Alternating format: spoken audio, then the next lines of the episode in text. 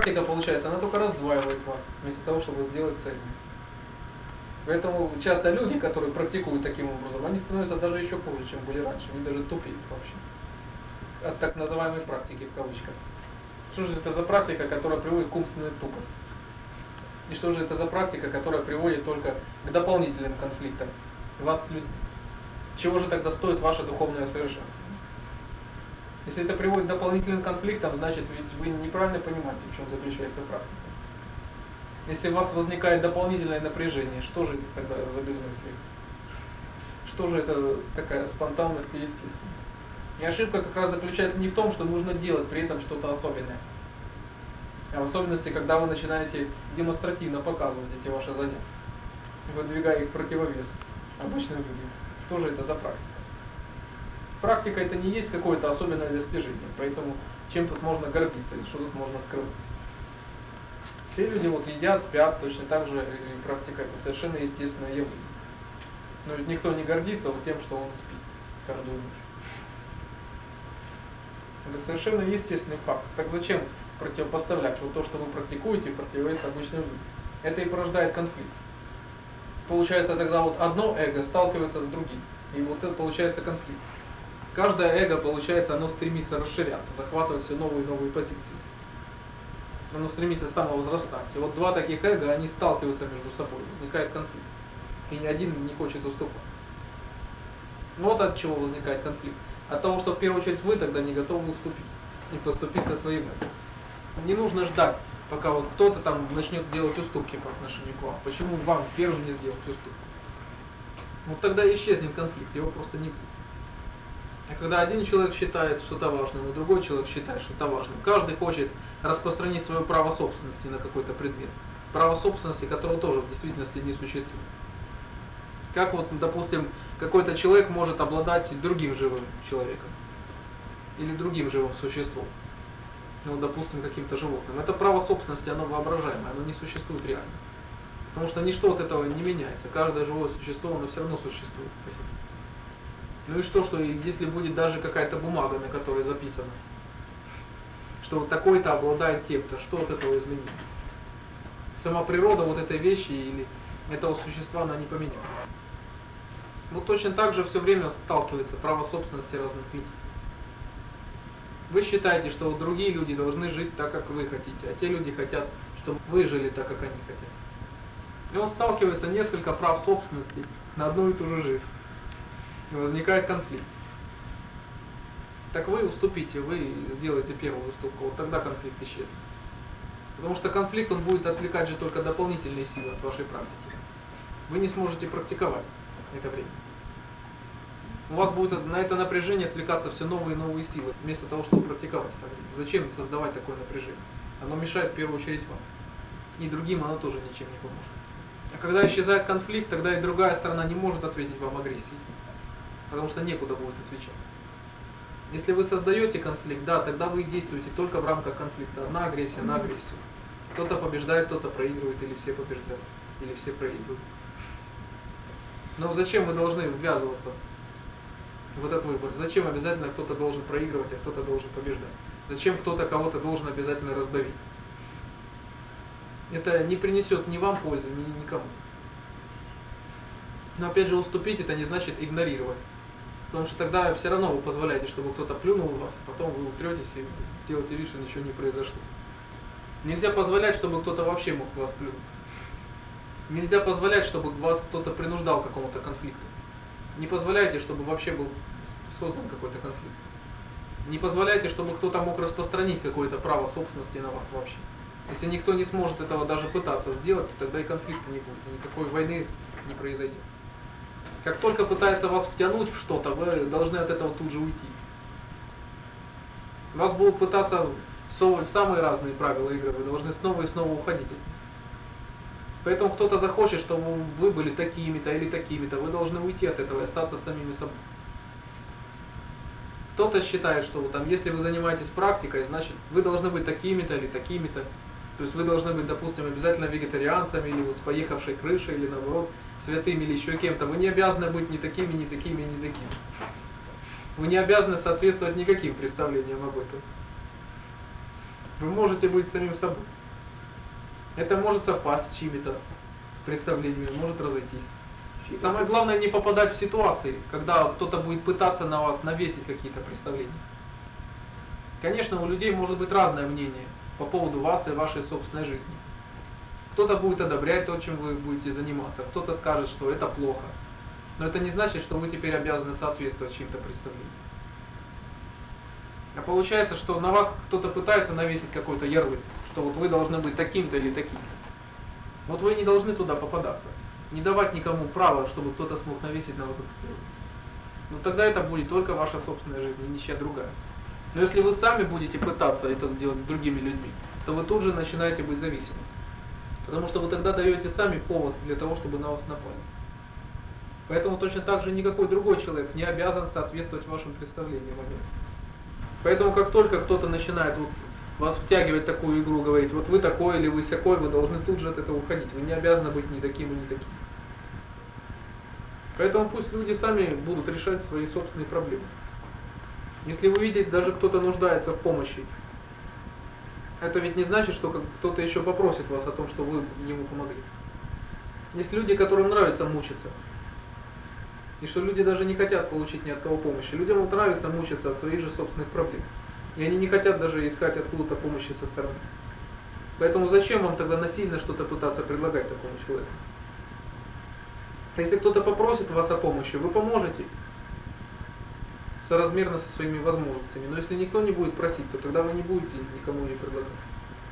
Если вы увидите, что какой-то человек действительно хочет заниматься практикой, вы можете помочь ему в меру своих сил. Но если от человека не последует такой просьбы, вы не будете помогать. Просьба совсем не обязательно должна вот быть в виде именно слов. Может какие-то люди никогда не читали подобных книг, и они не знают никаких подобных слов и понятий. Просьба иногда может идти даже быть молчаливой.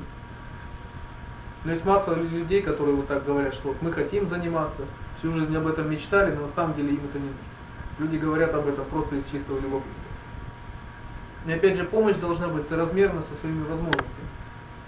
Если вы будете, опять же, помогать больше своих возможностей, вы можете истощить своих, тогда вас просто не хватит. Но точно так же вы не должны это делать кое-как. Если вы чувствуете, что у вас есть сила еще помочь, то вы тогда тоже должны помочь другому человеку. И вот постоянно нужно чувствовать вот эту меру. Вот если вы это будете чувствовать, вот тогда вы не истощитесь и никогда ничего не потеряете. А вот для того, чтобы чувствовать эту меру, вот для этого и нужна практика. Поэтому практика это не теоретическая, не абстрактная вещь, которая принесет плоды когда-то в раю, где-то на небесах. Практика это то, чего используется непосредственно сейчас. Если ваша практика будет так оторвана от жизни, то значит это вообще не практика, вы просто витаете в каких-то облаках. Практика это то, что немедленно будет сказываться в вашей собственной жизни. А если ваша практика никак себя не проявляет, то скорее всего вы вообще тогда не занимаетесь, а просто спите. Вот поэтому и возникают конфликты между людьми. Вот именно от того, что у людей нет духовной силы противостоять этим конфликтам. Противостоять, опять же, не борьбой, а тем, чтобы в них не втягиваться. Точно так же, что это будет, допустим, за духовная борьба, если одна организация будет уничтожать и запрещать другую? Что же это будет за духовная борьба? Духовная борьба будет заключаться в том, что люди будут предлагать настоящие духовные знания в противовес ложным. Вот это будет тогда духовная борьба, духовными методами. Поэтому как вы можете исправить человека духовно? Это не значит, что вы должны действовать каким-то насилием на него. Вы должны предложить альтернативу, показать, что можно жить иначе. И чтобы человек мог сам суметь видеть эту альтернативу. Просто многие люди не знают, что можно жить иначе. Но если вы скажете, что живи не так, это ведь будет насилие. Пусть человек сам сделает этот выбор, если ему это действительно будет ему необходимо. А все, что вы делаете, вы предлагаете возможность. И в первую очередь это возможность вашим личным примером, вашей собственной жизни. Это убедить человека лучше всяких слов. Если он увидит, что вы сами реально изменились и действуете уже иначе, вот это больше привлечет всего. Поэтому если вы в действительности достигнете какой-то духовной силы, то тогда в действительности конфликты и начнут исчезать. Не будет противостояния, потому что вы не будете позволять, чтобы вас втягивали в эти конфликты. Каким-то людям может не понравиться это именно свобода. Кто-то из людей не захочет быть свободным. Кто-то из ваших родных и близких и скажет, лучше давайте все будет по-старому. Но опять же, тогда это будут уже проблемы других людей, это будут их проблемы. Если не хотят быть зависимыми, они будут зависимы, но вы же должны решить хотя бы собственные проблемы. Поэтому, да, конечно, ваши родные и близкие могут сказать, что давайте ничего не будем трогать, пусть все будет как было раньше. Зачем меняться? Но, опять же, только вы приняли решение измениться. Вот вы и меняйтесь. Если кто-то, опять же, из ваших родных и близких не хочет этого делать, это, опять же, его выбор. Это его право. Точно так же, если кто-то захочет сделать вас ответственными за кого-то, кто-то стремится снять ответственность с себя и наложить ее на вас, вы должны уходить от этого. Сейчас это вот очень модно стало. Что фактически сейчас вот все дети, все молодое поколение вот так живет только за счет родителей. За счет их доходов, выращивая так своих детей. Сейчас вот все так молодое поколение стремится выживать. Но почему вы должны брать на себя какую-то чужую ответственность? Потому что люди очень быстро перестают понимать, что это была помощь. И люди считают, что вы тогда должны и обязаны по гроб жизни. Так зачем вы делаете людей слабыми и приучаете их к этому? Вы ослабляете вот так позицию других людей в том, что лишаете людей ответственности. Когда человек знает, что чего бы он ни творил, обязательно кто-то все это уладит, все это компенсирует. Так люди перестанут пытаться что-то пробовать сами. У людей исчезнет инициатива. Вот так родители, они поступают очень жестоко со своими детьми. Что вот вырастает такое молодое поколение, которое ни на что не способно самостоятельно. Что вот сейчас они требуют от родителей, чтобы те все тянули, а потом они будут требовать от своих детей, чтобы те их вытягивали дальше. Родители, допустим, обеспечат детям образование. Это вполне нормально. Но, в принципе, дальше ведь уже родительский долг, он исчерпывается. Дальше уже от ребенка зависит, как он пойдет. Конечно, нормальные, умные родители, они думают, что, допустим, какой путь они дают, дадут своему ребенку. Они думают об этом. Многие родители, они дают ребенку, допустим, возможность получить ненужный диплом, который потом нигде не нужен. Дети опять, они оказываются ни с чем. Так поступают неумные родители. Но дальше, в принципе, уже родительский долг исчерпан. И дальше дети, они уже должны двигаться самостоятельно. Уже внуков. Она уже не будет вашим долгом, она будет только вашей помощью. То есть вы можете, допустим, в чем-то помочь, но вы уже не обязаны помогать. Вот как сейчас многие люди вот так материально ограничены, потому что вот люди не хотят вот, допустим, сейчас работать, переориентироваться, допустим, не хотят. Многие люди привыкли, что вот как раньше, там, ходить на предприятие гарантированно, там о тебе позаботятся, дадут денег сколько надо, дадут квартиру, дадут все, и ни о чем думать не надо. Вот потому что люди многие так ориентировались, вот они сейчас так и слабые. Вот эта позиция делала людей слабыми. Хотя ведь сейчас, вот, допустим, условия жизни для многих людей лучше. Сейчас свободы во многом больше. Если раньше там многим людям нужно было ждать получения квартиры там 10-20 лет, а то и больше некоторых, то сейчас человек сам в состоянии заработать, допустим, в течение нескольких лет себе квартиру. И получить квартиру не там, где вот где-то дадут и какую дадут, а человек в состоянии заработать и купить себе ту квартиру, где он хочет и какую хочет.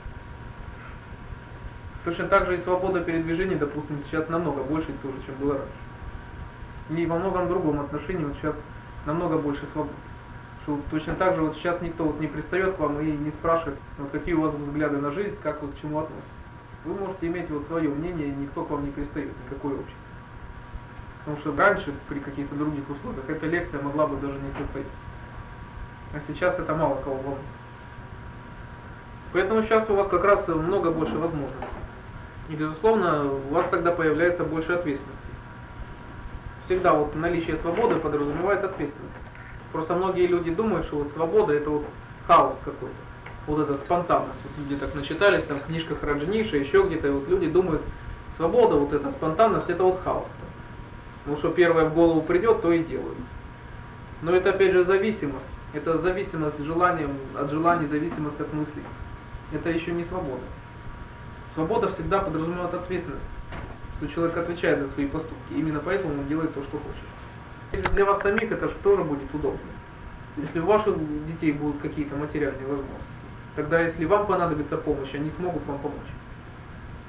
А если у них самих ничего не будет, все будет зависеть от вас, они же не будут и для вас опорой в какой-то критический момент.